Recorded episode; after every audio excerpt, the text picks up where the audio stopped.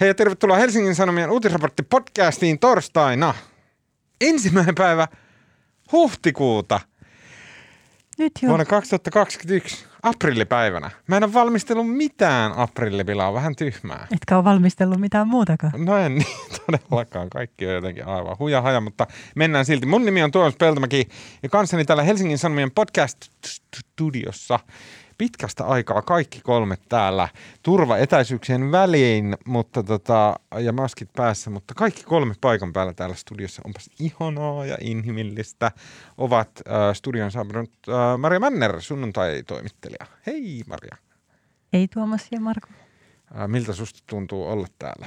On aivan ihanaa nykyään nähdä teitä, koska teistä on tullut mun semmoinen viikon tekin ainoa se ehkä säännöllinen ja kiinteä sosiaalinen kontakti. Mä oon nykyään jotenkin ihan innoissaan jopa. Niin. Äh, siellä myös pääsiäismäisen pirskahtelevasti naurahti äh, politiikan toimittaja Marko Junkkari. Hei Marko. No moi. Ähm, meihin kaikkiin selvästi vaikuttaa tuo ulkopuolinen aurinko ja ilma ja kevät, joka täällä on meidän seurannamme ennen talvi kolmosta. Äh, tota, tämän viikon podcastissa keskustellaan rokotejärjestyksestä, jonka pääministeri Sanna Marinin hallitus päätti muuttaa alueelliseksi. Mutta muutos tehdään vasta sen jälkeen, kun käytännössä koko koronakriisi on ohi. Ei, ei, Ei. ei. Tuomas, ei. Alueellisesti paino, painotetuksi. Ää, Ei. No mikä se oikea termi? No esitteletään muuta aiheet, mennään sitten tähän näin. Ää, miten päät, päädyttiin tällaiseen lykkäilypäätökseen? Ää, ja mitkä on ne poliittiset ristipaineet? Vastaus on keskusta. Mutta mitä ihmeellistä magiaa tuolla piskuisella Jyväjemmari-puolueella on pääministeri Sanna Marinin pään päällä? Sitä pohdimme tässä pääsiäislähetyksessä. Ää, ja myös puhumme typerryttävästä täystyrmäyksestä, jonka pääministeri Sanna Marinin hallituksen suunnittelema ulkona liikkumiskielto sai perustuslakivaliokunnalta. Ja perustuslakivaliokunnan mukaanhan tämä liikkumisrajoitus oli tosiasiassa ulkona liikkumiskielto. Ja sen vuoksi se oli liian rankka toimi ja kohdistaa massana kaikki suomalaisten päälle. Jossain podcastissa jotkut toimittelijat yrittivät tätä markkinoida jonain muuna kuin ulkona liikkumiskieltona, mutta onneksi perustuslakivaliokunta kaikista maailman instituutioista tuli tässä asiassa minun kannalleni ja piti tätä tosiasiallisena ulkona liikkumiskieltona. Jokainen ihminen, joka on mulle tästä Twitterissä twiitannut, niin olkaa hyvä ja twiitatkaa anteeksi pyyntöä. No niin, hyvä. Victory ja vindication on englanniksi ne sanat, jotka tuntuu mun sisällä tällä hetkellä. ja vielä keskustellaan äh, valtionvarain tarkastusvirasto. Mä oon ohjeet, mikä se VTV oikea nimi on. Valtion talouden tarkastus. Valtion tarkastusviraston äh, pääjohtajan äh, Tytti Yliviikarin. Vai pelkkä viikari, mä en muista. Mutta vähän heikko tämä alku. Voidaanko me ottaa uudestaan? Ei, Tota, tota, niin, tämä on livenä. No niin. Öö, pääjohtajan kuluista ja menoista liioiteltua ajojahtia vai onko täysin oikeutettua, että hyvin tarkalla syynillä ää, tota, ylimmän tilintarkastuspoliisin ää, tota, menoja syynätään? Keskustellaan siitä. Ja kollega Jarno Liskin tota, mainiosta skuupeista ää, naapurilehti Iltalehdessä. Lopuksi vielä hyviä keskustelun aiheita pitkien epämukavien hiljaisuuksien varalle. Okei, äh, aletaan puhua tästä koronavirusrokotejärjestyksen muutoksesta, joka, äh, tota, jonka, jonka on tehnyt äh, pääministeri Sanna Marinin hallitus. No, jos- mennään Tuomas, siis kysehän itse asiassa se uutinen oli se, että sitä käytännössä ei muutettu. Niin, eikö? Eikö, kyllähän se muutettiin, Ei, mutta se lykättiin. ei, ei. Vaan siis, Kertokaa. siis tilanne oli se, että jo aikoja sitten, silloin kun hallitus linjasi tästä rokotusjärjestyksestä, niin se idea oli se, että ensin, ensin tota, terveydenhoidon ammattilaiset, jotka on suoraan kontaktissa koronapotilaiden kanssa, ja sitten lähdetään ri- riskiryhmistä ja tota, iäkkäimmistä ihmisistä koko maassa, eli kaikkia suomalaisia tavallaan samoilla kriteereillä joka paikassa lähdetään rokottamaan. Ja nämä rokotteet jaetaan sairaanhoitopiireihin tässä suhteessa, kuinka paljon kul- kullakin alueella on, on, on ikäihmisiä ja riskiryhmäläisiä. Ja nyt sitten, milloinkohan tämä nyt oli, jokunen viikko sitten, tässä on, niin on virinnyt yhä voimakkaampaa keskustelua, että onko siinä mitään järkeä, että kumminkin Helsingissä on edelleen riskiryhmäläisiä ja ikäihmisiä vaikka kuinka paljon rokottamatta ja täällä on paras, pahin epidemiatilanne pääkaupunkiseudulla ja Turussa ja että minkä takia näitä ei keskitettäisi enemmän rokotteita tälle alueelle, jotta voidaan rokottaa nopeammin tämän alueen nimenomaan riskiryhmäläisiä ja ikäihmisiä. Mm, ja ei sillä idealla, että täällä ruvettaisiin rokottamaan työikäisiä, vaan nimenomaan näitä vielä rokottamattomia riskiryhmäläisiä. Ja esimerkiksi terveydenhuollon henkilökuntaa. Meillähän on paljon tuolla perusterveydenhuollossa ja sairaaloissa muutenkin ihmisiä, joita ei ole vielä rokotettu, jotka Kyllä. kuitenkin päivittäin on tekemisissä eri syistä terveydenhuoltoon hakutuvien ihmisten kanssa. Kyllä, ja tavallaan tästä tätä asiaa ensin puitiin julkisuudessa. Ekan kerran muistan, varmaan kun Tuomas äsken prassaili sillä, mun mielestä mä oon tässä lähetyksessä puhunut tästä jo tyyli joskus tammikuussa. Miksei näitä niin kuin, tota, tavallaan kohdenneta alueellisesti tavallaan tämän pandemiatilanteen mukaan. Ja, ja kyllä siis tammikuussahan, mä muistin, ilman varmaan puhuttiin tästä ja silloin me itsekin vielä, ähm, tästä tästähän puhuttiin siis jo syksyllä ja silloin asiantuntija päätyivät tai kansallinen rokoteasiantuntijaryhmä päätyi siihen, että rokotetaan nämä niin ensilinjan terveydenhuolto ja sitten riskiryhmät niin koko maassa ensiksi ja sitten vasta muut. Ja tammikuussa mä vielä jonkun verran ymmärsin itsekin ikään kuin tätä päätöstä, koska ja silloin vaikutti siltä, että esimerkiksi niin kansallinen rokoteasiantuntijaryhmä siis oli yhä sitä mieltä, että ei ole mielekästä kohdentaa joillekin alueille tautitilanteen perusteella, koska – ne erot tartunnoissa ei ollut niin kauhean suuria. Ja sitten toisaalta se viikoittain tuleva rokotemäärä oli niin pieni, että sille ei olisi kuitenkaan sitä epidemia padottu. Ja katsottiin tärkeäksi, että esimerkiksi vanhukset palvelutaloissa ja vaikka kotihoidossa niin ehditään rokottaa ne kaikkein niin kuin suurimmassa riskissä olevat ihmiset jo kaikkialla, koska se tautihan nyt on tavallaan koko maassa – mutta sen jälkeen hän Kraara, eli tämä rokotusasiantuntijaryhmä on siis muuttanut kantaansa jo pari viikkoa sitten. He katsoivat, että rokotuksia tulisi niin paino, ei niin, että lakataan rokottamasta keskustan kannatusalueilla, huom.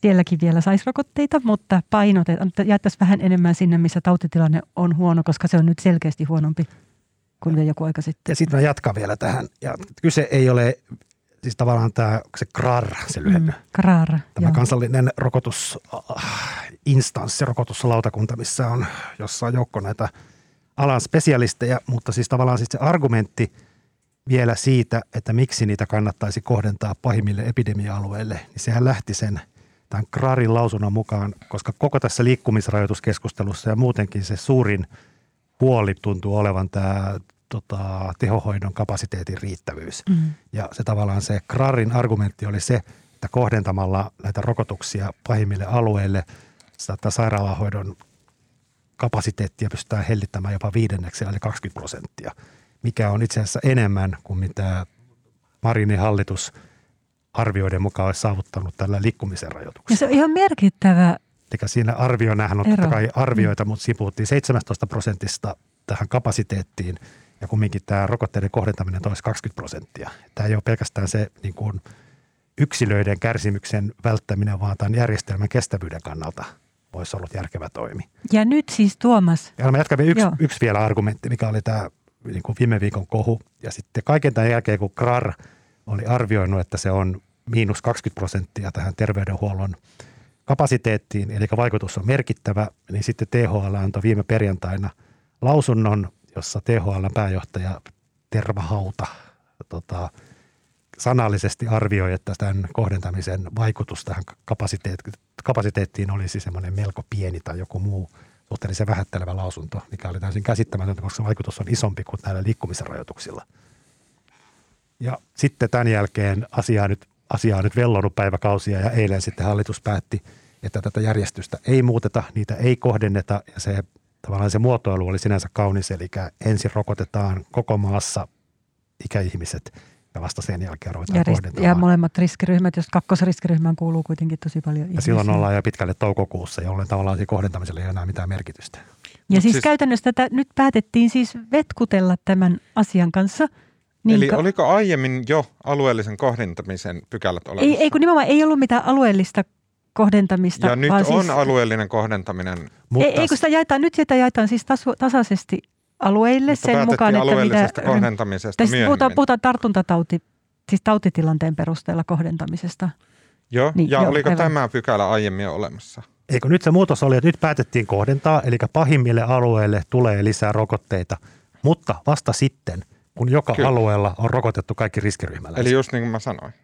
mutta se vie, siihen menee aikaa Siihen siis menee aikaa, joo joo. Ja se on kysymys. Ja- ja eikö- ja sillä ei ole enää mitään merkitystä silloin. Kyllä, kyllä. Joo, joo, mutta hallitus teki muutoksen. Eli tällä, ei, ei, vaan siis... tällä no, hetkellä, okei. tällä Joo, hetkellä ennen tätä hallituksen päätöstä tilanne on se, että kaikki rokotteet tästä seuraavat 3000 vuotta eteenpäin jaetaan sillä perusteella, että minkä verran siellä on porukkaa, jotka on riskiryhmäläisiä. siinä oli, kyllä, siinä oli vanhuksia. aikaraja siinä laissa. Siinä on takaraja.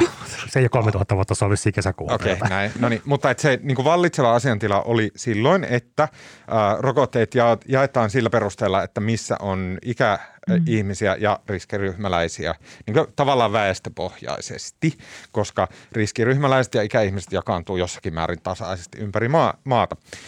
Se oli siis se aiempi tilanne. Ja sen jälkeen äh, tota, KRAR sanoi suoraan, että laskelma on se, että viidennes äh, sairaanhoitopaikoista pystytään, sen tarve pystytään vähentämään sillä, että tähän otetaan tämä alueellinen kohdentaminen. Niin, että, ja he olivat sitä mieltä, että edes välittömästi ja sen jakaa jälkeen. THL arvioi, että kyllä, näin on, mutta THL sitten tämän johtajansa suulla sanoi, että tässä Krarin lausunnossa ei ole huomioitu esimerkiksi logistiikkaa tai sitten, tota, mikä tämä toinen oli, logistiikkaa tai yhdenvertaisuutta. Eli siinä mun mielestä THL vähän lähti jo sille niin astui sen politiikan puolelle. Ja THL arvioi, että se logistiikan muuttaminen, siis jälleen tällä johtajansa suulla, että se logistiikan muuttaminen, että siinä kestäisi niin kuin muutamia jopa viikkoja, jonka, Pari- pari jälkeen, viikkoa. jonka jälkeen se alueellisen kohdentamisen vaikutus jäisi pieneksi, koska se aikaikkuna, jolloin se vaikuttaa, pienenee, koska se logistiikan muuttaminen kestää jonkun aikaa. Ja sen takia se ei ole merkittävä se vaikutus, koska tämä logistiikka niin kuin kestäisi. Tämä oli se niin kuin hänen perustelunsa. Näin. Ja, ja mä en ihan niele tota, mutta... En mäkään, tämmönen- mutta näin, näin hän suurin piirtein sanoi. Ja nyt hallitus päätti muuttaa rokotejärjestystä sillä tavalla, että kyllä he ottavat tämän alueellisen äh, rokottamisen uutena keinona käyttöön, niin kuin KRAR ehdotti, mutta että alueellinen ää, rokottaminen otetaan käyttöön vasta sitten, kun kaikkialla maassa riskiryhmäläiset on rokotettu, mikä tällä rokotetahdilla asettaisi sen muutoksen voimaantulon niin myöhään, että siitä ei käytännössä ole mitään. Juurihan me noin Ai, selostettiin. juurihan me näin selostettiin. No niin, mutta Se käytännössä menisi niin lähelle kuntavaaleja. kyllä, että... mutta siis kun te sanoitte, että mitä muutosta ei ole tehty, niin mun mielestä mä kuvasin tuossa muuta. Ah, no okei, okay, mutta siis... Ähm, Mutta siis tavallaan ei muutosta, Niin jota kuin olisi tavallaan tarvittu toivottu ja nyt. mikä olisi ollut tavallaan, jolla olisi ollut vaikutusta. Niin, niin, ei ole tehty niin kuin KRAR ehdotti, mutta sitä, lykä, sitä lykättiin niin pitkään. Ja eikö hallitus siis nyt lähettänyt tämän esityksen tästä muutoksesta vielä lausuntokierrokselle, mikä sitten Juuri näin. taas pitkittää tätä. Mun mielestä on mielenkiintoista se, äh, tähän, niin kuin Marko, mihin sä viittasit tähän äh, Tervahaudan lausuntoihin. Hän oli se, joka lähti tavallaan niin kuin tuomaan sitä politiikkaa tähän asiantuntijapuolelle. Hän alkoi puhua tästä yhdenvertaisuudesta, että, onko, että niin kuin täytyy keskustella siitä, että onko tämä yhdenvertainen toimintamalli. Ja yhdenvertaisuusvaltuutettuhan ei nähnyt tässä ongelmaa sikäli kun se on Niin, tartuntatilanteen mutta se oli perusteella. myöhemmin. Mun Kyllä. mielestä on kiinnostavaa, että se tuli nimenomaan THLltä, joka on niin kuin asiantuntijaorganisaatio, jonka pitäisi tavallaan niin kuin täyttää se Excel ja sitten painaa jotain nappulaa ja sitten kertoa, että miten menee eri mallinnuksilla ja näin. Ja. Ja- Niin hän toi tämän niin kuin poliittisen Ja ulottuvuuden. minusta on kiinnostava, siis THLn asiantuntijat, siis että ei, ei ylin johtava muut asiantuntijat, jotka aihetta on kommentoineet, niin hehän on kyllä selkeästi olleet sitä mieltä, että tämä niin painotta, siis rokotteiden painottaminen tartuntatautitilanteen perusteella olisi, olisi perusteltua. Minusta on kiinnostavaa nähdä, että vaiennetaanko nämä organisaation sisältä tulevat Mm. äänet tässä vaiheessa vai mit, mitä tapahtuu, mutta tota, ei, minusta olisi ollut selvää, että THL sisällä on kuitenkin myös näkemyksiä, että Mutta mun mielestä THL kyllä sanoi, että kyllä tällä on vaikutusta. Mm. mutta että se on se logistiikka on se syy, mikä mun mielestä on vähän ehkä, että kuin, kuin paljon tavallaan niin kuin logistisesti vaatii se, että yhden pakun sijaan menee kaksi pakua rokotepisteelle. No se kai se Pfizerin rokotteet, joita siis tulee eniten, niin ne kai on tota, ni, niitähän, nehän vaatii niitä kylmäkontteja. Ja se firma haluaa tietää ne jonkun verran etukäteen. Kaksi viikkoa muistaakseni. Niin, niin aivan. Mutta Just sitten, näin. mutta, Eli siitä, tästäkö tulee se kahden viikon niin kuin ikkuna siihen? Joo, mutta, siis, okay. mutta nythän otetaan huomioon siis, että Kraar ehdotti tätä muutosta jo pari viikkoa sitten, joten tässä on niin kuin tärvätty aikaa. Nyt tulee lausuntokierros, aikaa menee taas lisää. Ja sitten toinen asia on se, että logistiikkakysymys on yksi. Voisihan hallitus halutessaan tehdä periaatepäätöksen, että kun se logistiikka sallien, niin tätä aletaan muuttaa. Ja huomio, siis hallituksen siis kepulaiset ymmärtääkseni vastustivat sitä ed- edes yksittäisiä rokoteeriä. Mm. Ota, Joita ota, mennään voit- ei politiikkaan tarkoita- kohta. Mennään Ei, politi- mutta no mä sanotaan tuohon logi- logistiikkapointtiin vaan se, että, että vaikka olisi mahdollista koska keskittää jotain tiettyjä eriä, esimerkiksi AstraZeneca, joka kuljetus on helpompaa, niin Kepu tai hallitus eivät halunneet edes sitä, että niin kuin mahdollisuuksien mukaan sellaisia eriä, mitä pystyttäisiin, niin keskitettäisiin. Se logistiikka on huono selitys. Periaatetasolla olisi voitu tehdä toisenlainen päätös ja sitten logistiikan mukaan toteuttaa sitä. No, mutta mitä te olette mieltä siis, onko THLn roolin, kuuluuko siihen, onko sen rooli niin iso, että se, sen täytyy arvioida myös tämä logistinen puoli. Mun mielestä kuulostaa ihan järkevältä, että joo, jonkun se pitää arvioida, että no miten se siellä niin kuin prosesseissa menee se, se, mitä halutaan saada aikaan. Mutta mua kiinnostaa se, että onko THLn pääjohtajan rooli ruveta muistuttelemaan poliitikoita siitä, että tässä on niin kuin maaseudun ja, ja tota he, he, Itä-Helsingin slummien välinen niin kuin, äh, tota, politiikan epätasapaino.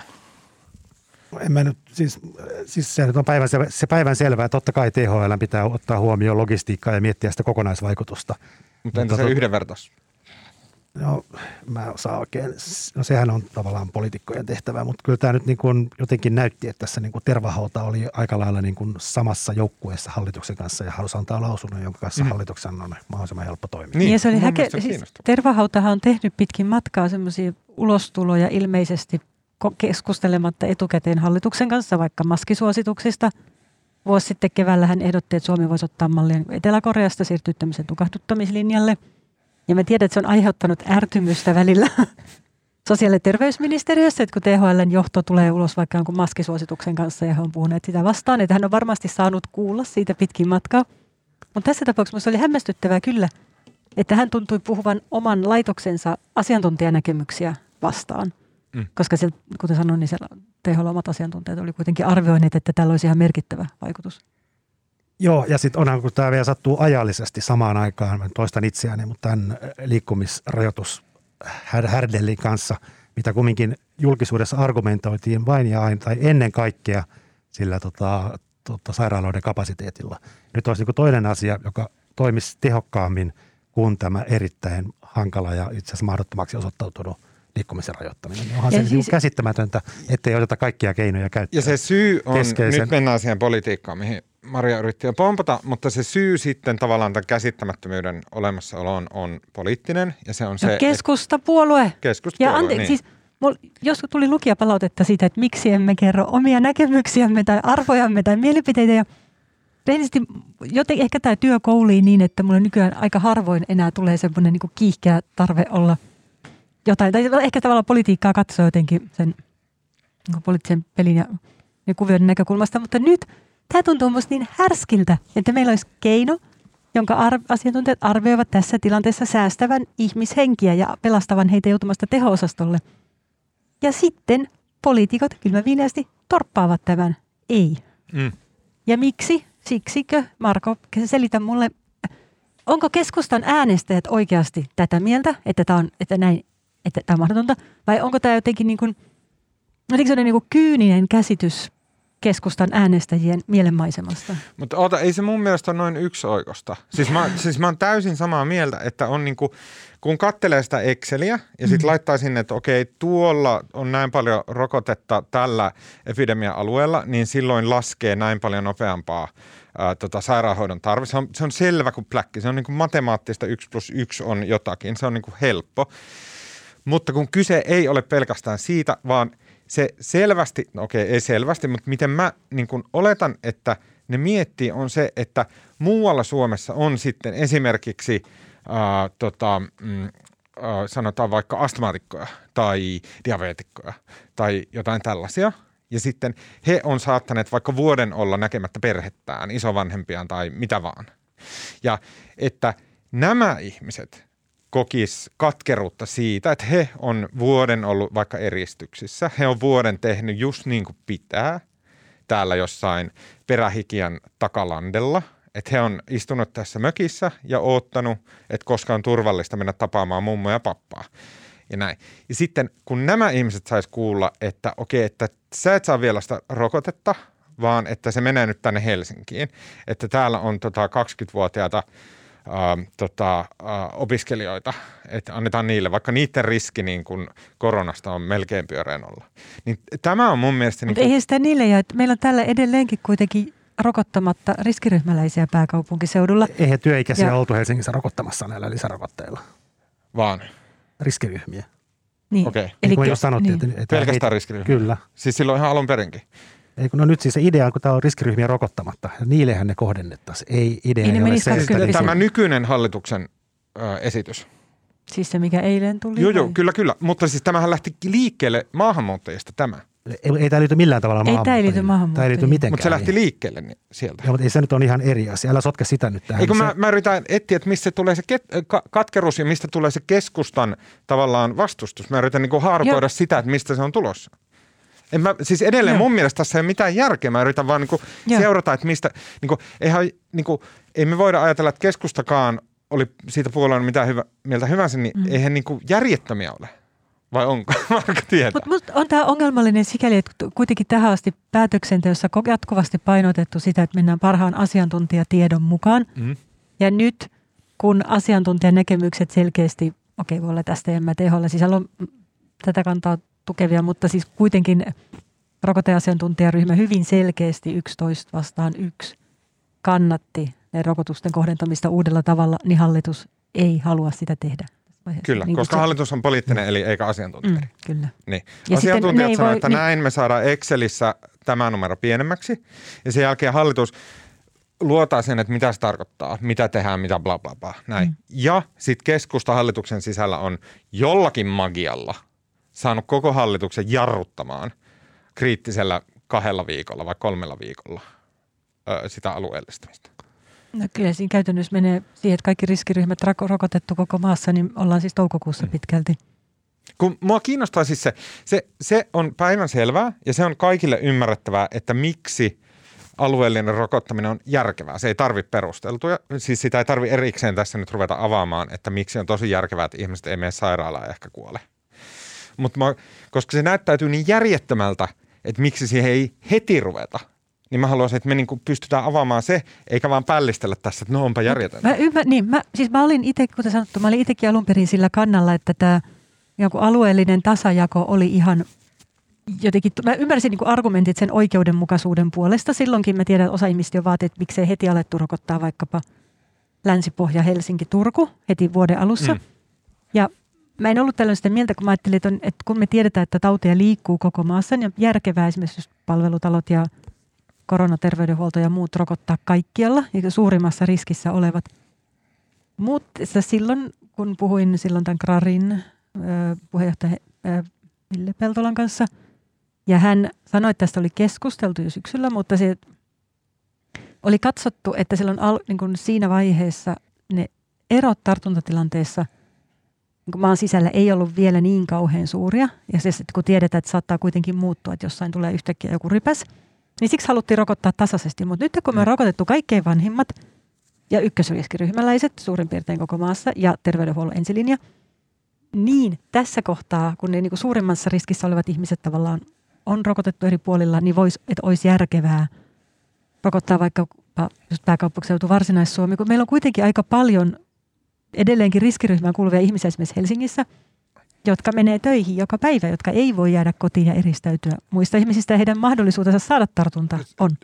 Selitätkö vielä tästä, siis tämän, eli onko se sillä tavalla, että Helsingissä on jotenkin niin suhteellisesti vähemmän riskiryhmäläisiä rokotettu kuin muualla Suomessa?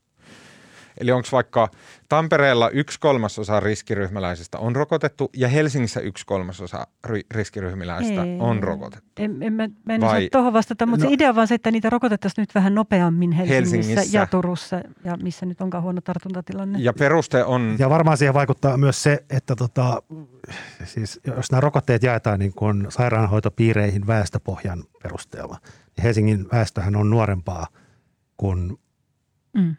Muualla. Eli Niin. tänne tulee ilmeisesti, mun käsittääkseni myös tulee niin kuin suhteessa vähemmän niitä. Niin, ikä, ikä, ikäpainotuksen perusteella Okei. tänne tulee vähemmän, koska Mutta tota, jos mä sanon vielä, musta tämä keskusta on niin kuin, mä jotenkin, mä oon jotenkin vähän, tota, musta on niin kuin murheellista seurata keskustan Helsingin pormestariehdokasta Eeva Kärkkäistä, joka on nuori, tosi pätevä nainen ja hän on nyt twiittailut, tota, twiittailut siitä, miten koittanut laittaa niin kuin jäitä hattuun tässä rokotekeskustelussa ja muuta, mutta onhan tämä nyt siis keskusta, joka nyt ei ylipäätään, se on täysin marginaalipuolue Helsingissä, mutta niin kuin mitä tämä, niin kuin, siis tämähän niin kuin, eihän helsinkiläistä ei tule enää Ikinä. ikinä tämän jälkeen äänestämään keskustaa, niin kuin mä liioittelen tietysti, mutta onhan ei tämä nyt niin kuin, toivottavasti et. mutta siis onhan tämä niin kuin, onhan tämä niin kuin keskustan ajatukselle siitä, että se menisi iso, suuriin kaupunkeihin, jota tässä tapauksessa tarkoittaa Turkua ja Helsinki pääkaupunkiseutua, niin onhan tämä niin kuin aikamoinen isku, koska tämä näyttää nimenomaan tämmöiseltä kepupolitikoinnilta ja tämmöisestä siltarumpupolitiikalta. Mutta kyllä mä nyt niin kuin, onko tämä mitä Tuomas tässä tuon jonkun näistä vuodatuksista aikana, niin kyllä mä niin kuin tavallaan, tämä asiaan herättää valtavasti kiihkoa joka puolella maata ja tämä niin kuin perustuu se faktoihin tai ei perustunut faktoihin, mutta tämä se Hesarinkin somessa paljon kritiikkiä saanut juttu, missä kysyttiin maalaisilta, mitä, mitä ne mieltä ne on Helsingin rokottamisesta ja ne vastaukset oli ainakin joilla siihen tyyliin, että jos ei noudata sääntöjä, niin ei pidä, pitää kärsiä rangaistus. Mutta kysehän niin ei ole siitä, mutta joka tapauksessa herättää maaseudulla monessa muualla kuin pääkaupunkiseudulla suurta kiihkoa. Ja kyllähän niin kuin keskustan, jonka äänestäjät on siellä, niin kauhean, tämähän olisi niin kuin, kauhean vaikeahan keskustan olisi nyt niin kuin vaan olla rationaalinen puolue ja sanoa, että tehdään vaan noin, kun se tietää, että sen äänestäjät suuttuu. Mutta suuttuuko ne samassa? Mut suuttuuko? Mä- Suuttuuko? Tätä mä mietin. Niin. Meillä on kaikilla Ja mä luulen, on että se johtuu just siitä, mitä, mitä Tuomas tuossa rupesi mouhoamaan näistä maahanmuuttajista. Maahanmuuttajat saisi ensin. näin? Ei ole, mutta tavallaan tämmöinen viestihän, tämmöinen niin tarina on nyt, tämmöinen narratiivi on lähtenyt monista eri syistä liikkeelle. Mutta mä luulen, että tämä keskusta toimii tässä niin kuin tuhoaa mahdollisuutensa pääkaupunkiseudulla, jossa nyt mahdollisuuksia ei muutenkaan juuri ollut. Ja nyt tota, se tavallaan yrittää pelastaa itseään tuolla Okei, maakunnissa. muutama, muutama. Okei, ensinnäkin ketään ei kiinnosta, miten keskustella menee Helsingissä 1-0,1 prosenttia. Eeva Kärkkäinen, parka Niin. niin. pieni. Jo, upea ihminen ja näin, mutta niin, Niin. näin. Mutta mut, mua kiinnostaa.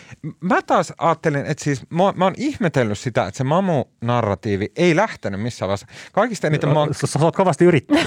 ei, kun, no, kun mä ihmettelen, että miksei sitä niin seurata loppuun asti sitä, että se lähti tuolta ja sitten näin ja sitten se vaihtui alueelliseksi ja näin, näin, näin. Mutta kaikista eniten mä ihmettelen sitä, että miksei persut lähtenyt tätä näin, että no niin, sielläpä Helsingin mamuja vaan meidän veteraanien rokotteilla ja näin. Ne ei tehnyt sitä. Se on mun mielestä kaikista kylmäävintä, että persut ei ole lähtenyt kampanjoimaan tällä, vaan nekin on Eihän rivissä. Pidä, ensinnäkin on, mutta kun eihän tavallaan kun ei semmoista olla tekemässä. Tämä on sanottu nyt muun muassa viimeksi Sanna Marin sanoi viime viikolla, että tämmöistä niin kuin etnistä valintaa ei tulla missään Ei tiedä- tapauksessa ei, ei, tekemään. ei, ei, ei, Eihän vaan toi- alueellinen. toi Ei, ku- Joo, kukaan joo, ei joo. ole ollut tekemässäkään niin, niin vaikea sitten silloin on Eikä, melskata. eikä semmoista voi tehdä. Emme voida olla silleen, että hei, saat sen verran tummaa, että saat tuosta yhden roko. Ei tietenkään missään nimessä, vaan se, se logiikka tulee siitä, että Helsingissä on ylivoimaisesti kaikista eniten tartuntoja ja Helsingin, Helsingin alueen tartunnoista ylivoimaisesti kaikista eniten on maahanmuuttajataustaisilla ihmisillä. Eikä nyt Siellä ylivoimaisesti kaikista. Puolet. Ei. Helsingissä oli vähän pieni. Siis on, on paljon, mutta siis, tota, ei nyt sentään noin paljon. Mutta tuo, niin, no joo, mu- mutta samaisissa Helsingin Sanomissa, mistä hän viitattiin, niin oli ymmärtääkseni myös kyselytulos siitä, että 72 prosenttia ihmisistä, oliko se näin, oli valmis kannattamaan tätä rokotteiden painottamista tautitilanteen Niin. perusteella. Että mä en ole, kun, joo, siellä oli myös näitä argumentteja, että no jos ei ole noudatettu sääntöjä, mikä on ihan siis, siis no joo, se argumenttina, niin ajatuksena se, että on joitain, jotka eivät noudata sääntöjä, niin sen tulisi joku kollektiivinen rangaistus, Mm. niin on ihan älytöntä. Ja toisekseen niin se, että meillä vaikka, meillä on täällä kuitenkin satama ja lentokenttä ja niin edelleen, mitä ehkä siellä kaikkialla, niin sitten niin kuin samalla tavalla, tai niin, siis totta kai ne tänne tulee enemmän tartuntoja. Mutta se oli häkellyttävää. Hesarissa oli oliko Teemu Muhosen juttu. Ja se oli tämmöinen, että keskustalähteiden mukaan osa kansanedustajista pelkää, että isoissa etelän kaupungeissa asuvat saisivat rokotteita muutoksen vuoksi nopeammin kuin muualla Suomessa asuvat. Tämä on se koko pointti. se on musta sama kuin silloin, kun Obamalta kysyttiin, did you inhale? Ja sitten Obama oli sillä että I guess that's the whole point. Niin että, siis, et, niin, niin, että siksi niitä niin pitäisi painottaa, että ne saisi niitä nopeammin. Mutta kysy, niin, mä tiedä, täällä on kuitenkin, mä mietin kaikki siis. Kun mun mielestä tässä on läsnä niin kuin maailmankuvallisia kysymyksiä. Ja, se, ja okei, okay, siis on niin kuin, on kysymys, että onko keskustapuolue niin kuin opportunistinen ja tyhmä. Kyyninen. Kyyninen, hyvä. Kyyninen tai, ja tai sitten, että okei, jos keskustapuolue ei ole, niin ovatko suomalaiset tyhmiä? Tai siis ovatko suomalaiset kylmiä ja tyhmiä? Silleen, että ovatko suomalaiset muualla semmoisia niin ääliöitä, jotka on silleen, no niin, no ne helsinkiläiset, siitä saa mitä tilaa, niin mitäs riekutte siellä bakkanaaleissa ja näin. En, mä, mä lähtisin siis, musta, musta varmaan se pääsyy on, kaikki on nyt niin väsyneitä tähän koronaan. Että kyllä nyt jokainen toivoo saavansa sen rokotteen ja jokainen toivoo, että tämä maailma aukeisi ja tilanne normalisoitus. Ja kyllähän se on niin kuin sit se, jokainen käy mielessään sit sitä punnintaa, että niin kuin – kumpaa minä selviäisin tästä ja sitten se kynnys koko ajan kasvaa siihen, että kuinka paljon jaksaa sitten välittää kokonaisuudesta. Mun mielestä mm. mä että se on ihan tämmöistä perusinhimillistä, että jokainen vaan toivoo, että saisi sen rokotuksen mahdollisimman nopeasti. Musta on vähän keinotekosta myöskin, tai toisinaan tämä Helsinki pääkaupunkiseutu versus muu Suomi, että kyllähän meillä valtaosalla täällä kuitenkin on esimerkiksi sukujuuret tai sukulaisia no. aika paljon jossain muualla. Ja Suomi on nyt yksi iso navetta koko maa. Niin. täällä nyt ole mitään eroa Helsingin. Ni, niin, tai se, et, en tiedä, mä jotenkin vähän välillä niin kuin ihmettelee tätä jotenkin narratiivia sitten ja ehkä media nyt ei ole siihen ihan täysin syytä, mutta mä ajattelen, että jos tämän asian perustelisi järkevästi, niin, koska, ja me ei myöskään puhuta nyt mistään sellaisesta, että, että, että niitä rokotteita ei jaettaisi muualle ollenkaan, tai ei jaettaisi sinne vuoteen. Me puhutaan käytännössä siis joidenkin viikkojen viivästyksestä mahdollisesti, mutta kun miettii vaikka, että mitä nämä rajoitukset täällä maksaa inhimillisesti ja taloudellisesti, tai mitä joku siis esimerkiksi tehohoito, tehohoidossakin kuitenkin e-, edelleen kuolee jatkuvasti ihmisiä, niin totta kai jos voidaan säästää ihmishenkiä esimerkiksi jakamalla rokotteita uusiksi, niin en ymmärrä, että miksi sitä ei tehtäisi tässä tilanteessa. Mm. Joo, ja siirrytään just puhumaan näistä liikkumis, mm. liikkumisen mm. rajoituksista tai siitä sen lain kaatumisesta, mutta kun, musta, kun tässä on niin kuin, musta jotenkin se keskeisin asia tässä on kuitenkin se, että kun nämä oli niin kuin yhtä aikaa esillä, se, että niin kuin keskeinen tehtävä oli jollain tavalla rajoittaa sitä tota, terveydenhoitojärjestelmän kuormitusta, ja on kaksi, vaakakupissa kaksi asiaa, mitä molempia vaikutus on about yhtä iso – sitten toista runtataan väkisin läpi, mikä olisi haitannut ihmisten elämää aivan suunnattomasti. Mm. Ja, toinen ja miten kalliiksi olisi tullut. Joo, ja toinen oli käytännössä tämmöinen lainausmerkeissä niin kuin ilmainen keino, missä mm. hieman muutetaan tätä järjestystä. Ja vaikutus on sama, niin musta on niin kuin vaan jotenkin niin absurdia, että mm. tätä ei toteutettu. Mm. Mun mielestä on ki- toi, kiinnos, toi kysymys on kaikista kiinnostavin metatasoilla ja semmoisilla, niin kuin se paljastaa, että mitä ihmiset ajattelee toisestaan. Se on, vaan, se on ihan älyttömän kiinnostava. Mennäänkö eteenpäin? Mennään.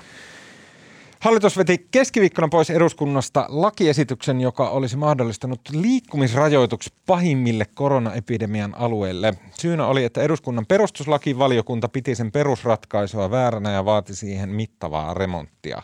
Siteraan e, eduskunnan perustuslakivaliokunnan varapuheenjohtaja Antti Häkkästä, joka sanoi, että Kyseessä oli tosiasiallisesti ulkona liikkumiskielto, kuten Tuomas Peltomäki podcastissaan pari viikkoa toitotti, saaden muun muassa Maria Mannerilta likapyykkiä, niin ei, Antti Häkkänen ei sanonut mitään tällaista, ää, tota, tai sanoi kyllä, että on tosiasiallisesti ulkona liikkumiskielto. Parhaillaan erityisesti Etelä-Suomessa on voimassa useita rajoituksia, muun muassa ravintolat ja kuntosalit ovat kiinni. Ja vaikka tartuntaluvut ja sairaalakuolemitus ovat kääntyneet pienen laskuun, ne ovat yhä korkeat, mutta ulkona liikkumiskieltoa ei siis ole tulossa. Mutta Mariahan pitää nyt kuitenkin kehua siitä, että Maria on joka lähetyksessä jotenkin jankuttanut sitä ja kysynyt, että miksi niitä kotibileitä ei voida lailla rajoittaa. Erittäin Ja sehän on se, sehän on Eikö se. jankutinko mä sitä täällä vai muuten Vai- vaan vai Twitterissä? Mutta niin, siis kun mä ihmettelin sitä, että miksi tällainen sekava liikkumisrajoitus sikermä, kun se oli selvää, tai vaikutti etukäteen selvältä, että meillä on monimutkainen niin kuin, mm, paketti, jolla yrit, niin kuin, me ei voida kieltää sit niitä yksityisiä, tai ta- tavoitteena on siis kieltää yksityiset kokoontumiset, ja ennen muuta yksityiskokoontuvat kotona, mutta niitä ei voida suoraan kieltää, niin halutaan kiertää se sinne meneminen, mikä tuntuu jotenkin sekavalta. Ja sitten mä ihmettelin, että miksi ei voida vaan niin kuin selkeästi kieltää sitä kokoontumista yksityisessäkin tiloissa. Ihan Hei, sinua- ennen kuin ihan mennään sinua- eteenpäin, mä haluan lukea sen, mitä se perustuslakivaliokunta... Odota, mä vastaan tuohon ensin. Mä, Maria, ihan sinua ajatellen. Mä kysyin tätä asiaa sunnuntaina Sanna Marinilta. No. Mä olin pääministerin haastattelutunnilla ja kysyin täsmälleen, että miksi sitä ei voi kohdentaa sinne kotiin mm. ja estää niitä kotibileitä. Ja sitten Marin sanoi, mikä hän on sanonut aikaisemminkin, että, tota, että se ei kumminkaan ole se niin kuin lain ainoa tavoite, vaan siinä pyritään ylipäätään rajoittamaan No se- kaikkia joo, kontakteja. joo. Mitä hän on toden- todennäköisesti oli myös pakko sanoa, jotta, Mm. jotta tämä koko laki olisi perusteltu. Mutta se, tämähän on niin kuin, Joo, ne halusi ostoskeskuksissa hengailun kieltää, niin joo, mä tiedän, mutta siis mitä hän sanoi siihen, että... Ei, niitä- hän sanoi vaan, että ei, se ei ole se lain, tai mä nyt vedän mutkia suoraksi, mutta se, että se ei ollut se lain niin kuin pääfunktio, vaan se päätarkoitus oli ylipäätään vähentää kontakteja. Joo, kyllä, mut, mutta tätä hallituksen taholta siis perusteltiin aikaisemmin Kyllä. mulle sillä, että mm, joo, näin mitä Marinkin sanoi, mutta, siis, et, mutta pointti on se, että niitä yksityisiä kokoontumisia ei voitaisiin kieltää, koska poliisi ei voisi kotirauhan takia mun mielestä erittäin valvoa hyvä. näitä bileitä. Ja älkää käsittäkö mua väärin, mä, musta on hienoa, että poliisi ei voi kävellä sivistysvaltiossa ihmisen kotiin tosta noin vaan. Mutta hämmentävää oli tässä kuitenkin se, että samaan aikaan hallitus oli valmis esimerkiksi rajoittamaan sitä, että, niin kuin, että ei vakiintuneita parisuhteita saisi No niin. tavata ja niin Hei, edelleen. mä haluan nyt oli lukea, mitä se perustuslakivaliokunta, joka ikinen Joo. ihminen ei lue perustuslakivaliokunnan tiedotteita, niin mä haluan lukea, että mitä he sanoo tästä Etipäs mulle sieltä myös se kohta, missä sanotaan, että kyseessä on ulkonaliikkumiskielto. Uh, joo, se oli siinä Häkkäsen Ei lausunnossa. ollut tässä lausunnossa. Ei ollut paperilla, vaan se oli siinä tiedotustilaisuudessa. No niin. Perustuslakivaliokunnan mukaan lakiesityksen, eli siis tämän Sanna Marinin hallituksen esityksen perusratkaisu on väärä. Siinä lähtökohtana on, että liikkuminen kotipihan ulkopuolella olisi lähtökohtaisesti kiellettyä, mutta 13 poikkeustapauksessa sallittua. Perustuslakivaliokunta katsoo, sanoi siis Antti Rinne, että hallituksen esityksen perusratkaisu kieltää liikkumisen kokonaan on oikeasuhtaisuuden vastainen, eikä sitä voi pitää perustuslain tarkoittamalla tavalla välttämättömänä. Valiokunnan tiedotteen mukaan lakiehdotuksen ongelmallisuutta korostaa sen tulkinnan varaisuus. Ihmisten olisi käytännössä mahdotonta ennakoida kielletyn ja rangaistavan liikkumisen ala. Valiokunta ei pidä mahdollisena, että tämä puute olisi korjattavissa sääntelyssä omaksuttujen perusratkaisuiden puitteissa. Ja näin siis sanoi perustuslakivaliokunta ja pikakertauksena, että se on se viimeinen seinä, mihin Suomessa lait sitten kumoo, kohtaa ja kumoutuu. Näin. Joo, no mistä päästä me lähdetään liikkeelle? Mun mielestä se Marian kysymys siitä, että kun, eli käytännössä tämä törmäs vaihtoehdollisuuteen, eli tämä ei ollut välttämätön tämä Marinin ehdottama rajoite, oli vaihtoehto ja siihen tämä on yksi niistä syistä, mihin tämä kuopsahti. Ja vaihtoehto perustuslakivaliokunnankin mukaan on se, että kielto kohdennetaan ihmisten koteihin ja että Tai yksityisiin tilaisuuksiin ylipäätään. niin, Mm. mukaan lukien kodit, joista lain per, siis hallituksen esityksen perusteluidenkin mukaan on kyse. Niin, äh, eli että perustuslakivaliokunta on sitä mieltä, että on mahdollista kohdentaa kielto ihmisten kotien sisälle, mutta sitten tullaan siihen kysymykseen, mikä tässä on ilmassa, että voiko sitä valvoa? Ja voiko sitä valvoa?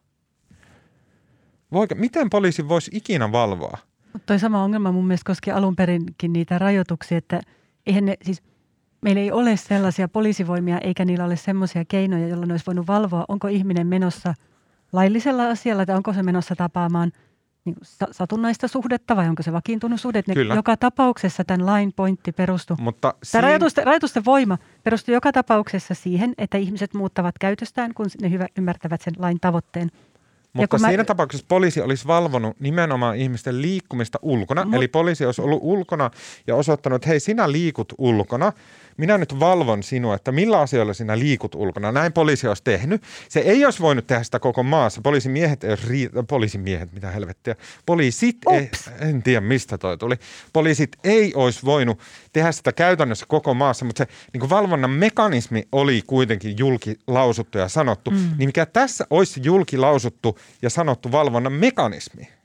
Niin, mä en, mä en ole saanut tuohon vielä vastausta. Mä yritin sitä kysellä, että mihin tämä kotirauha-ajatus, mistä tämä kotirauha niin kun, ajatus tuli. Ja siis ton Pevin lausunnon perusteellahan yksityistilaisuudet olisi mahdollista kieltäytyä. Silloin mä oletan myös, että poliisin olisi niitä mahdollista valvoa. Miten? No esimerkiksi siten, että jos tulee ilmoitus vaikkapa kotibileistä, niin voisi mennä Kyllä, mutta hajottamaan. silloin siinä on joku, mitä basso jumputtaa täysillä naapurikaupungin jos- osassa no jos- kuulla, että mut- no tuolla on bileet sinne siis. Okei, se on selkeä. Ei, mutta siis luultavasti sillä, että jos yksityistilaisuudet on kielletty ja tulee selkeästi merkkejä siitä, että jossain on juhlat, niin sitten poliisi voisi mennä sen...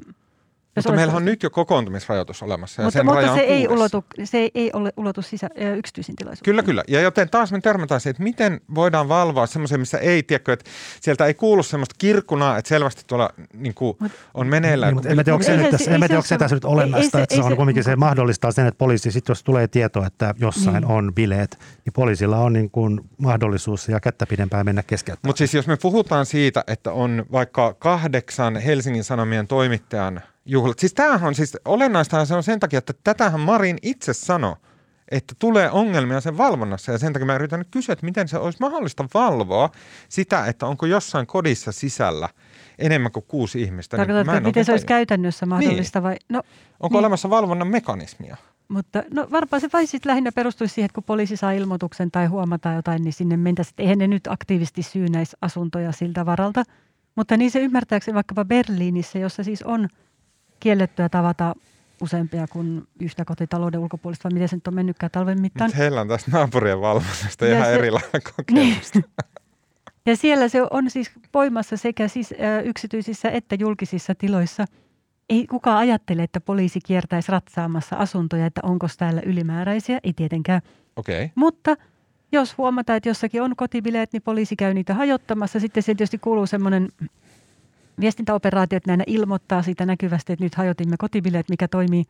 Että ainahan tavallaan kaikki tuommoinen valvonta ja vallankäyttö perustuu siihen, että sitä valtaa ei käytetä niin koko ajan kaikkialla, vaan että sitä voidaan tarvittaessa. Okei, mä nyt ihan aito kysymys, että olisiko se mahdollista, että hallitus jättää esityksen, jossa se asettaa ihmisten kodit niin kuin julkisen valvonnan tilaa, että onko ko- kotona sisällä liikaa ihmisiä, ilman että se jollain tavalla kirjoittaa siihen auki sen, että mikä on tämä valvonnan mekanismi. Onko semmoista esitystä mahdollista jättää? Ei hajuakaan, mutta mennäänkö tässä asiassa eteenpäin? Musta tarvitaan kumminkin vähän niin kuin vaan Mä, uskon, että tämä on hallituksen koko pointti. Niin, mutta mun mielestä tässä niin kuin, jotenkin kiinnostavaa oli myös se, että niin kuin, no ensinnäkin voidaan sanoa, että mulla on niin kuin vaikea jotenkin hahmottaa tätä koko tapahtuman, koska musta tää on niin poikkeuksellinen ja outo.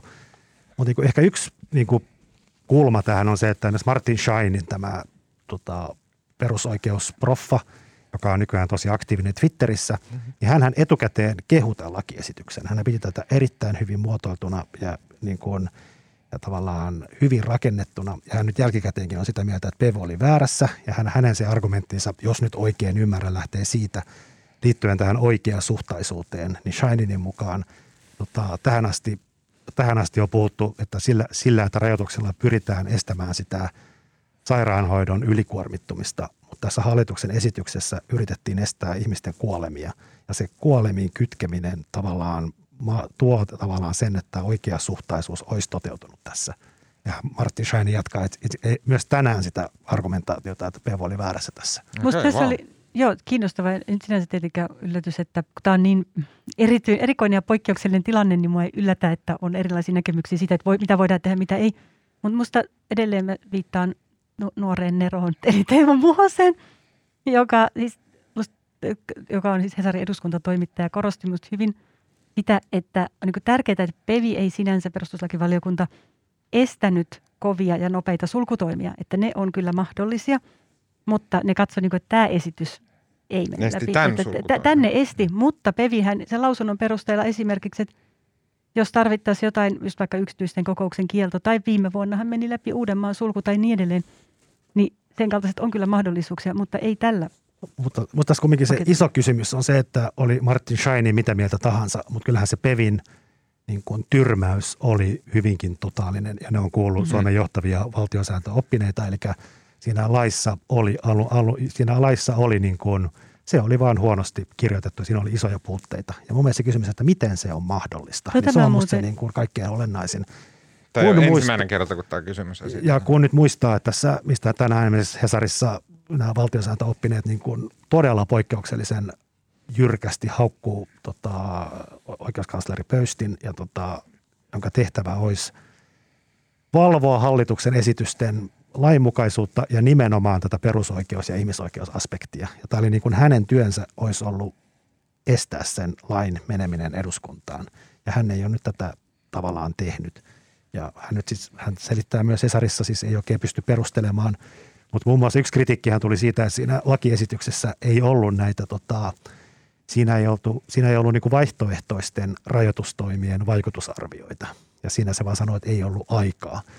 Mutta niin kuin, onhan tämäkin, tätä on kuitenkin väännetty nyt jo niin kuin pari kuukautta. Mm. Niin miten niin ei ollut aikaa? Et mun mielestä niin kuin, mä en, mulla ei ole tähän mitään vastausta. Tämä on musta vaan niin kuin koko suomalaisen järjestelmän kannalta niin kuin aika dramaattista ja kurja juttu, että meidän niin oikeuskansleri on, tässä vahvasti näyttää siltä, että hän on niin kuin, hänen pitäisi kuitenkin olla ulkopuolinen tarkkailija ja mm. erotuomari. Näyttää, että hänkin on niin kuin ehkä vähän niin kuin lähtenyt sinne koronan torjuntajoukkoihin mm. mukaan. Mm. Ja sen sijaan, että hän niin kuin puhaltaisi pilliin, niin hän on ollut ehkä jotenkin liian mukana tässä prosessissa. Ja toinen, mistä tulee, että niin kuin vaikka tässä lapsinero Muhosen analyysissakin oli ja kaikissa muissakin asiakäsityskirjoituksissa, että kyllähän niin kuin päävastuu totta kai on pääministerillä ja hallituksella, mutta kyllähän tämä nyt antaa aika heikon kuvan valtioneuvoston kansliaan myös, jossa tämä laki on mm. kirjoitettu, niin lainsäädäntö pykälän viilauskyvystä, että jos tämä menee niin kuin näin perseelleen, mm.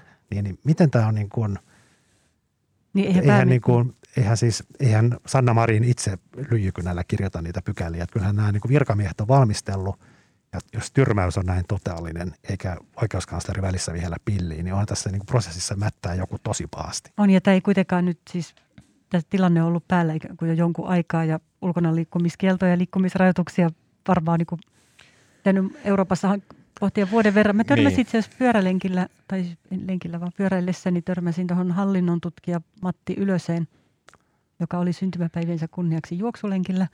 Mutta hän siis tekee kriittistä hallinnon tutkimusta nykyään Virossa. Ja hän vaan pohti sitä, että julkisuudessa aika vähän kiinnitetty huomiota siihen, että miten valtion talouden tehostamistoimet on kohdistuneet niin eri, etenkin esimerkiksi sosiaali- ja terveysministeriön hallinnon alaan – tota, viimeisen parinkymmenen 15 vuoden aikana, milloin ne alkoi kakkataisen aikana. Ja sieltä on lähtenyt ihan niin kuin, siis merkittävästi kuitenkin, että jossain vaiheessa ehkä pitäisi pohtia myös sitä, että miksi tämä lainvalmistelu on niin heikko ja onko jotain tämmöisillä niin kuin isoilla leikkauksilla ja tehostamistoimilla ehkä ollut jotain vaikutusta. Kyllähän siitä on puhuttu, siitä on, koska nämä, mun mielestä puhuttiin viimeksi silloin syksyllä, kun, syksyllä, kun tota, tämä tota, raja, rajatestausta koskeva laki tuli täysin bumerangina takaisin eduskunnasta. Siu. Mutta vielä yksi, yksi niin kuin mikä, mikä mä jotenkin tänään on, tämäkin on, mä muotoilen hyvin epämääräisesti, mutta musta on niin kuin jotenkin, mä oon nyt yrittänyt ymmärtää tai miettiä mielestäni, miten tämä on ollut mahdollista, näin totaalinen sössiminen. Ja sitten jotenkin mulle niin kuin, se puolittaisen teoria, mikä mä en ihan tiedä, miten mitä pitäisi ajatella, mutta siis mun mielestä ongelma on jollain tavalla se, että alkuvuodesta niin kuin Sanna Marinin ja Krista Kiurun – jotenkin tilannekuva synkkeni tosi rajusti ja niillä on, niin kuin, niillä on ollut niin kuin tammikuusta lähtien paljon synkempi näkemys tästä keväästä kuin muilla hallituksen ministereillä mm. tai virkamiehillä tai Suomen kansalla. Ja sitten kun ne on ollut vähän niin kuin yksin tämän näkemyksensä kanssa, ja nämä oli jo ennestään niin kuin, oli rakennettu hallitukseen tämmöinen koronanyrkki, niin kuin Niinistä toivoi, mutta se rakennettu vaan pääministeri, pääministerin ja Kiurun ympärille – niin se kiuru on niin kuin erist, tai se nyrkki on eristäytynyt yhä enemmän ja enemmän. Ja ne, niin kuin, ne niin kuin yksin koittaa pelastaa koko Suomea. Ja tämä nähtiin nyt tässä liikkumisrajoituksissa, että siellähän niin kuin suurin osa musta hallituksesta vastusti sitä. Ja se niin kuin Marin aivan poikkeuksellisella tavalla niin kuin etukäteen ilmoitti, että hän haluaa nämä rajoitukset läpi. Hän sanoi sen niin kuin etukäteen julkisuuteen, eihän noin tehdä. Se pani oma arvovaltansa mm. tähän näihin liikkumisrajoituksiin niin kuin satanolla peliin tilanteessa, jossa vasemmistoliitto, RKP ja vihreät sanoi, että ei nämä, että ne vastustaa näitä. Mm. Ja Marin runnota niin kuin väkisin läpi.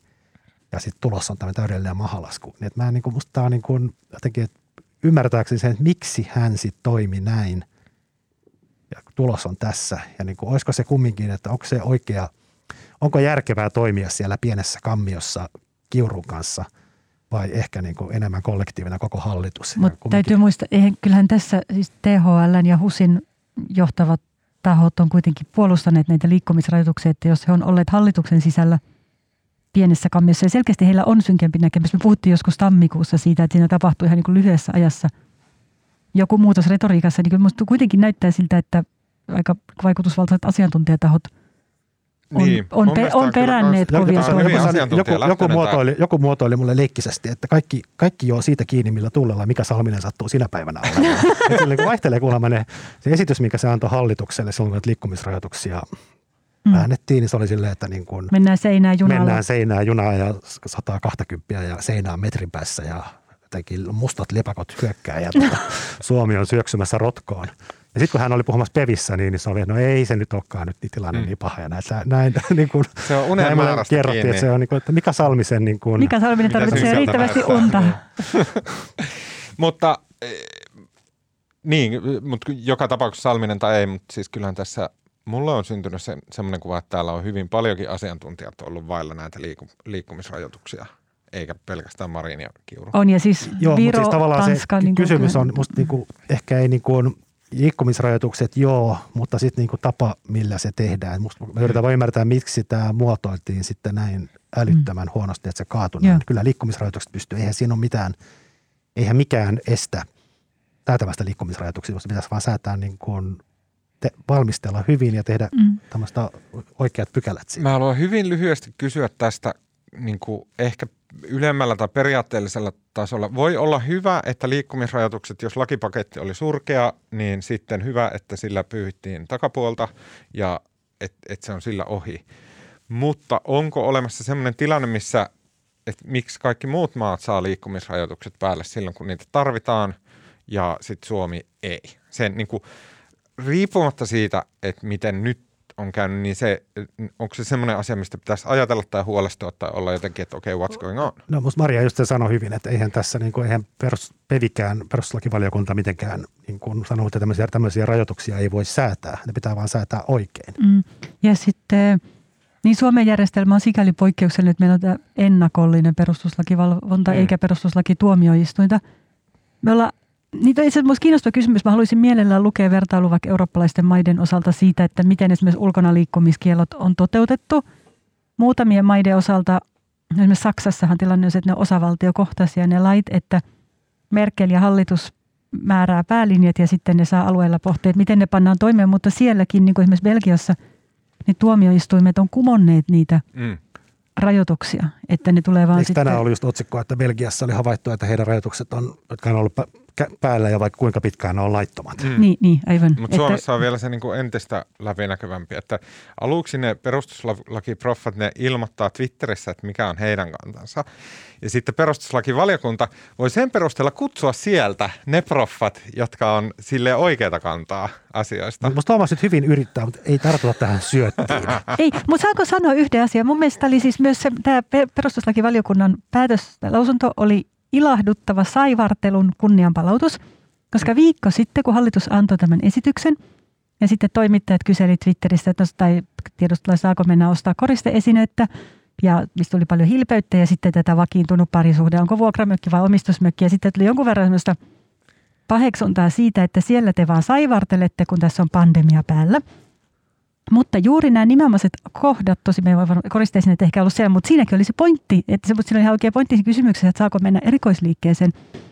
Ja perustuslakivaliokunta lausunnossaan kiinnitti huomiota nimenomaan siihen, tähän niin kuin vakiintunut parisuhde, ei vakiintunut parisuhde, vuokramökki, omistusmökki. Mun mielestä... Ja pykälät niin kuin, se, sillä on väliä. eri tavalla me luettiin toi, koska mun mielestä oli täysin hälyttävää, että niin arvokkaan tahon kuin perustuslakivaliokunta, se pruju, minkä ne sai tulostettua printeristä, niin se oli niin kuin jotain kommentointia Twitter-pointteihin, se oli niin kuin alhaista ja kuvottavaa, ne olisi voinut keksiä no. ajalle jotain parempaa tekemistä. Sen höpö, lisäksi höpö. mä haluan sanoa, että Pauli Rautiainen, joka on yksi näistä perustuslakiproffista, niin hän esitteli Twitterissä etukäteen oman paremman suunnitelmansa ulkona liikkumiskielloksi, mutta sitten hän ei saanut kutsua no, Mikä ongelma siinä? Mutta, systeemi on aivan niin, Mutta tarkoitan no, sitä, että ei, et ei ole mitenkään niin kuin yhdentekevää miten ihmisten vapauksia rajoitetaan ja millä perusteilla. Niin. niin että se ei saa olla, sitä ei saa tehdä kevyesti eikä helposti eikä mielivaltaisesti. Niin, niin. Ja, ja sitten vielä mun mielestä se, niin kuin Twitteristä olen lukenut, mutta mm-hmm. kyllä siis ilmeisesti kyllä se Pevin lausunto oli ilmeisesti aika taiten tehty ja sitä mm. niin kuin juridisesti taitavasti muotoiltu ja hyvä. Sitähän on tässä kiitelty ja onhan se jotenkin niin kuin – symbolisesti ihan mahtavaa, että Antti Rinne, jonka siirtymistä väliaikaisesti sinne Peviin päiviteltiin ja pidettiin, että minkälainen katastrofi tässä tulee ja millainen niin kuin miten hän, mitä käy soten, kun Antti Rinne on siellä säätämässä – mutta kyllähän tässä nyt Pevi ja Antti Rinne osoitti niin kuin aikamoista suoraselkäisyyttä mm. ja niin kuin ryhdikkyyttä ja toimi tässä niin kuin todella komeasti. Pakko sanoa. Mun mielestä se itse lausunto oli aivan käsittämätöntä se kasotko, mutta varmaan perustuslakivaliokunnan lausunnot yleensä on, koska niissä se on semmoista pykäläviidakkoa, että sitä on mahdotonta lukea kenenkään normaali ihmisen. Uh, sen lisäksi siellä käytettiin hie- hienoja sivistyssanoja, mitä piti tsekata, kuten absurdi ja ka- kau, kau, mikä, ka- kasuismi. Tota, okei, okay. Mm, vielä viimeisenä aiheena hyvin, hyvin lyhyesti puhutaan äh, VTVn Tytti Yliviikarin äh, tämmöistä Media Moment, äh, jossa hänen äh, valtiontalouden tarkastusviraston ylijohtajana ja pääjohtajana, hän on molempia yhtä aikaa, äh, muistaakseni, käsittääkseni, niin, niin tota, mm, hän on äh, käyttänyt ilmeisestikin veronmaksajien rahoja, eli VTVn rahoja siihen, että hän on käynyt tämmöisillä hyvin arvokkailla koulutuksilla ulkomailla. Ja sitten hän on sen lisäksi äh, ottanut kauneudenhoito äh, jonkunnäköistä stylaus. stylaus, koulutus, konsultointi, stylauspalvelua. Ja tota, nämä on niin ollut useita tuhansia euroja nämä – ja sitten kaikkea muuta vähän tämmöistä niin kuin pientä ylellistä kivaa sieltä on löytynyt hänelle maksettavaksi. Ja tästä on sitten mun mielestä nämä on kaikki lähtöisin kollegamme Jarno Riskin kylästä, joka on semmo, kynästä, joka on semmoinen upea toimittaja, joka tilailee käräjäoikeuksista ja ministeriöistä ja virastoista kaikki paperit ja istuu läräämässä niitä ää, tota, tunteja, öitä ja viikkoja etsii, että löytyykö sieltä jotain vilunkipeliä. Jos löytyy, niin sitten Iltalehti repii niistä hillittömät otsikot.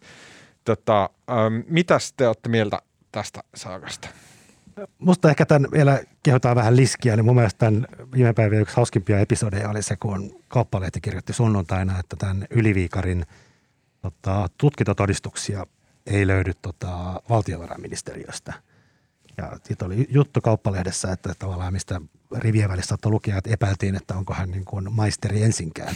Mm. Ja sitten Liski niin kuin vaan Twitterissä kommentoi, että, niin kuin, että ei niitä, että, että siinä on niin kuin, että nykyinen työnantaja, ne pitää pitää nykyiseltä työnantajalta ne tota, tavallaan CV-tiedot yeah. tästä tota, henkilöstä. Ja sitten se niin kuin jotenkin mun mielestä kahden twiitin välissä jossain puolessa tunnissa – sitten ilmeisesti Iltalehteen juttu, missä oli niin kuin haettu ne oikeasta paikasta ja se niin kuin ampuu, ampuu se kauppaleiden jutun silleen niin kuin käden käänteessä. Teki niin kuin, paremmin. Teki paremmin.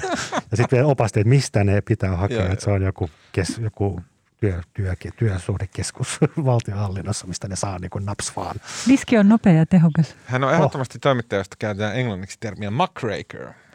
Hän on Haravan kanssa siellä mudissa ja onkin sieltä kaikkea.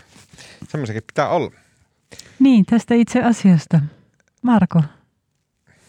Niin, no, mun mielestä eihän se, siis eduskunnan puhemiesneuvosto vai kollegio, mikä käsitteli sitä alkuviikosta, jonka jälkeen Anu Vehviläinen puhemies sanoi, että tässä otetaan nyt, että he eivät ole tyytyväisiä yliviikarin selostuksiin ja ensi viikolla palataan, pääsiäisen jälkeen palataan asiaan, mutta kun mulla on niin kuin, tuntuu koko ajan, että mä en ihan saa otetta, mutta siis eihän, eihän sitä yliviikaria nyt olla erottamassa sen kampaamokäynnin tai niiden tota, lentojen kaukomatkailun takia, koska eihän niissä ole niin kuin, eihän niissä ole siis lainausmerkissä mitään väärää.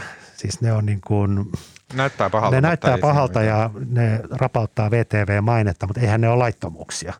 Ja se kysehän, mikä tässä on se tavallaan mahdollisen irtisanomisen peruste, on se esitutkinta, poliisin esitutkinta, joka kohdistuu siihen, että siellä on se joku heppu, joka on kaksi vuotta ollut niin kuin saanut palkkaa, mutta ei ole käynyt töissä ja se on niin kuin lait, hän on solminut niin kuin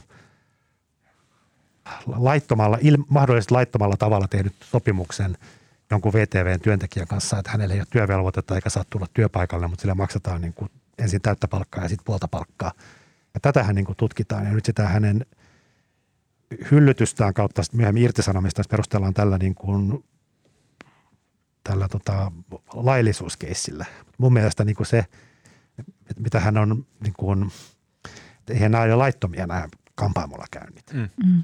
Se on vaan niin kuin äärimmäisen noloja, etenkin kun kysymyksessä on instituutio, joka valvoo julkisten Mm. varojen käyttöä. Siis tähän ei, 4000 euroa kampaaja käynteihin usean vuoden ajalta, niin eihän se nyt, Oliko se laskettu jotenkin, että siinä oli joku noin satanen per kuukausi niin kuin ollut sitten sillä ajanjaksolla. En mä tiedä, mikä on paljon ja mikä vähän, mutta kyllähän Kyllä kampailla yleensä- on se monta sataa per.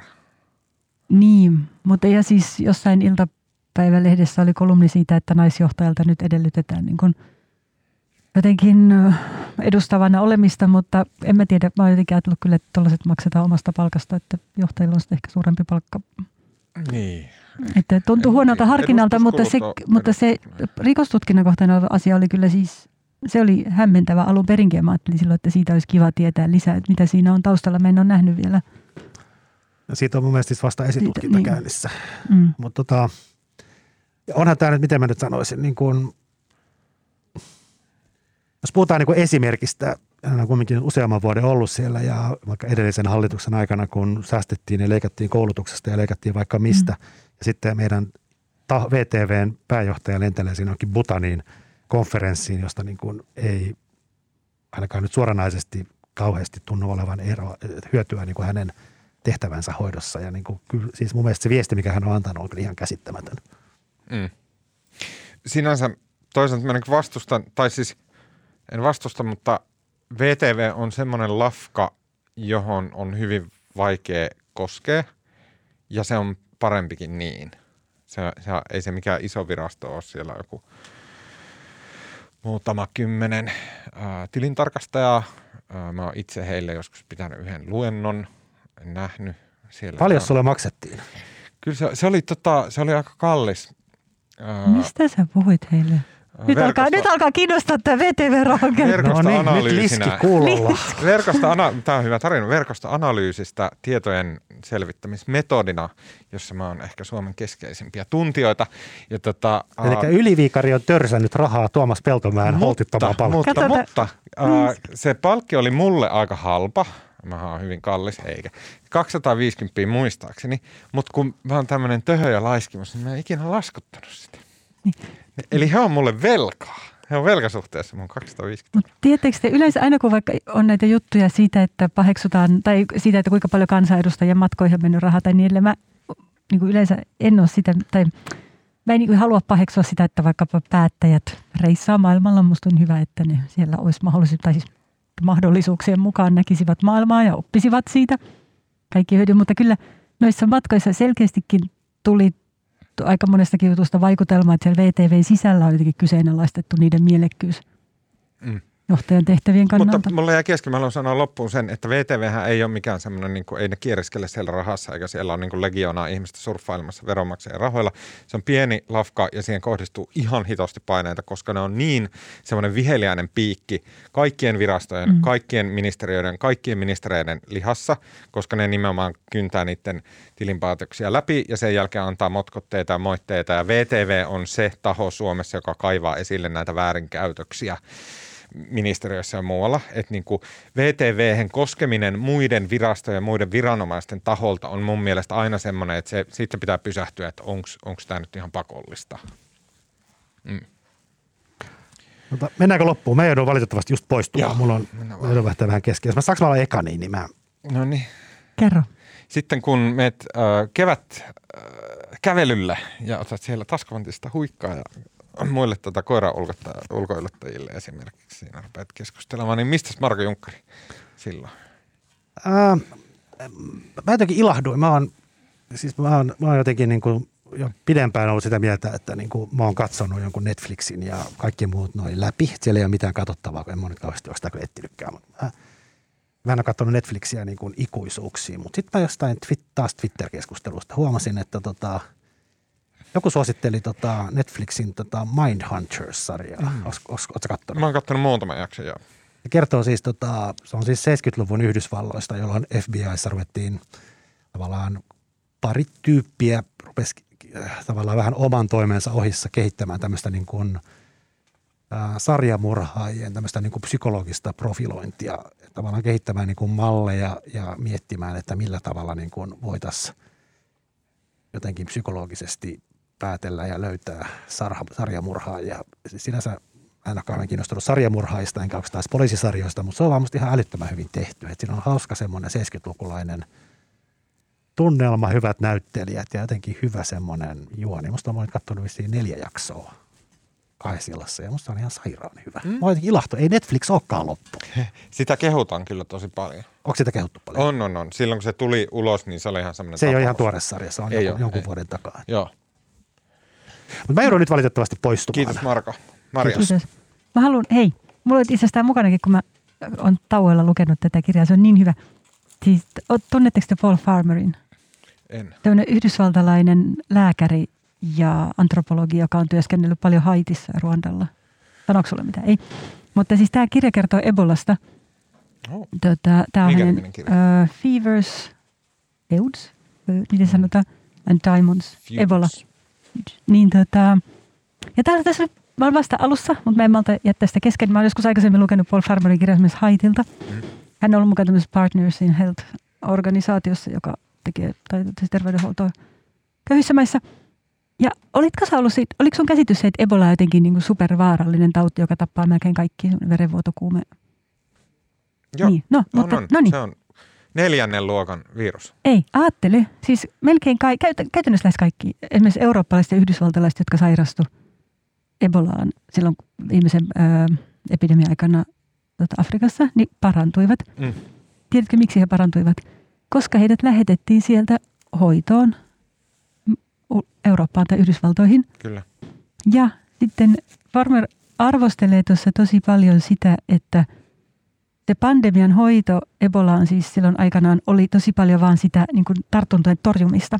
Me pyrittiin estämään se leviäminen siellä. Estää esimerkiksi sairaala, no, terveydenhuollossa sairaaloissa niin ei saanut koskea potilaisiin. Että se, niin kuin, se oli osa tätä infektioiden torjuntaa ja sen sijaan se hoito jäi tosi vähälle.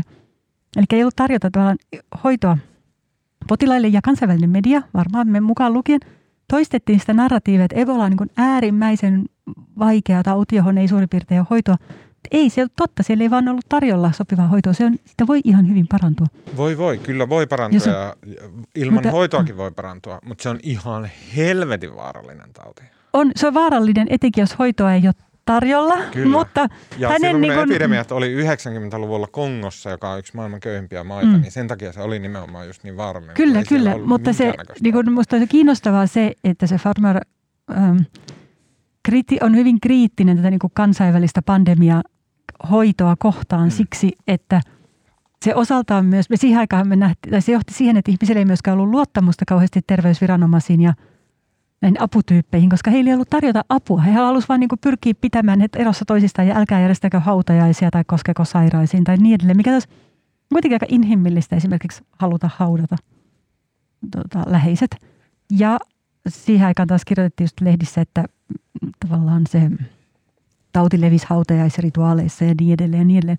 Että jos olisi ehkä panostettu myös siihen hoitoon enemmän ja se perushoitoon, kuitenkin siihen usein ihmisten myös kuivuja ja niin edelleen, että olisi niin ollut oraalilääkitystä, niin kenties olisi ollut enemmän luottamusta myös näihin muihin pandemian hoitotoimiin. Mutta sitä on kiinnostava lukea nyt koronan aikaan etenkin. Mutta muutenkin toi Farmerin... On mielenkiintoista. On, joo. Kaikki viruksia käsittelevä kirjat on yleensä aivan törkeän mielenkiintoisia. Mutta onko tuo kuin paljon tavallaan jotain muuta?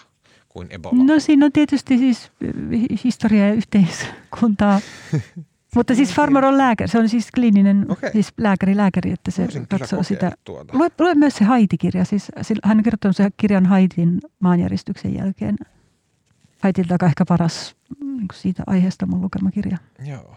Haitista mä en oikein tiedä mitään, mutta ton alueen Afrikkakin kiinnostaa. Joo, lue. Uh, mä haluaisin su- suositella tämmöistä sarjakuvaa.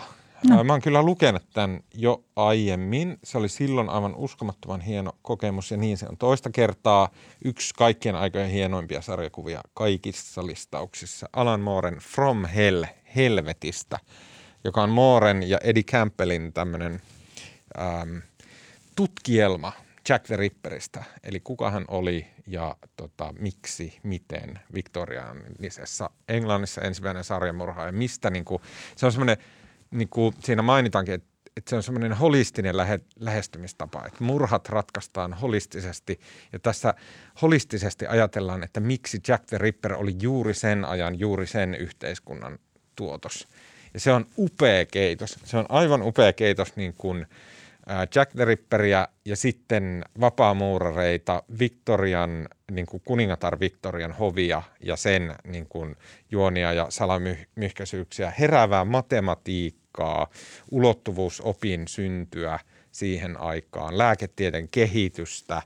Ää, se on mahtava sekoitus. Mä luen tällä kertaa, se on sille, että joka luvun jälkeen on semmoinen neljä sivuinen hyvin pientä pränttiä oleva, tai onko se varmaan kolmisivuinen, hyvin pientä pränttiä oleva, niin kuin, mikä se on suomeksi, footnotes, Niin kuin alaviite. alaviite luettelo. Ja ne, mä oon e- ekalla kerralla en lukenut niitä, mutta nyt luen, koska Alan Moore, ää, tota, se, sillä on mahtavat lähteet niin kuin viktoriaanisen ajan Englantiin, ää, vapaamuurareihin, ää, neljännen ulottuvuuksen matemaattisiin perusteihin. Ne, ne niin kuin lähteet on mahtavia. Mä oon niin kuin tuntikausia vaan uponnut niihin. Suosittelen. Yksi parhaita asioita, mitä voit ikinä lukea. Helvetistä, eli From Hell, Alan Mooren sarjakuva. 572 sivua. Todella kova. Okei. Siinä kaikki tältä erää. Kiitos Marko Junkkari, joka lähti, ja kiitos Maria Manner, joka on vielä tässä minun kanssani. Kiitos. Mun nimi on Tuomas Peltomäki, ja äänen ja kuva ja kaiken muun mahtavan meille tekee tällä viikolla Janne Elkki. Muistakaa lähettää palautetta meille, at uutisraporttia.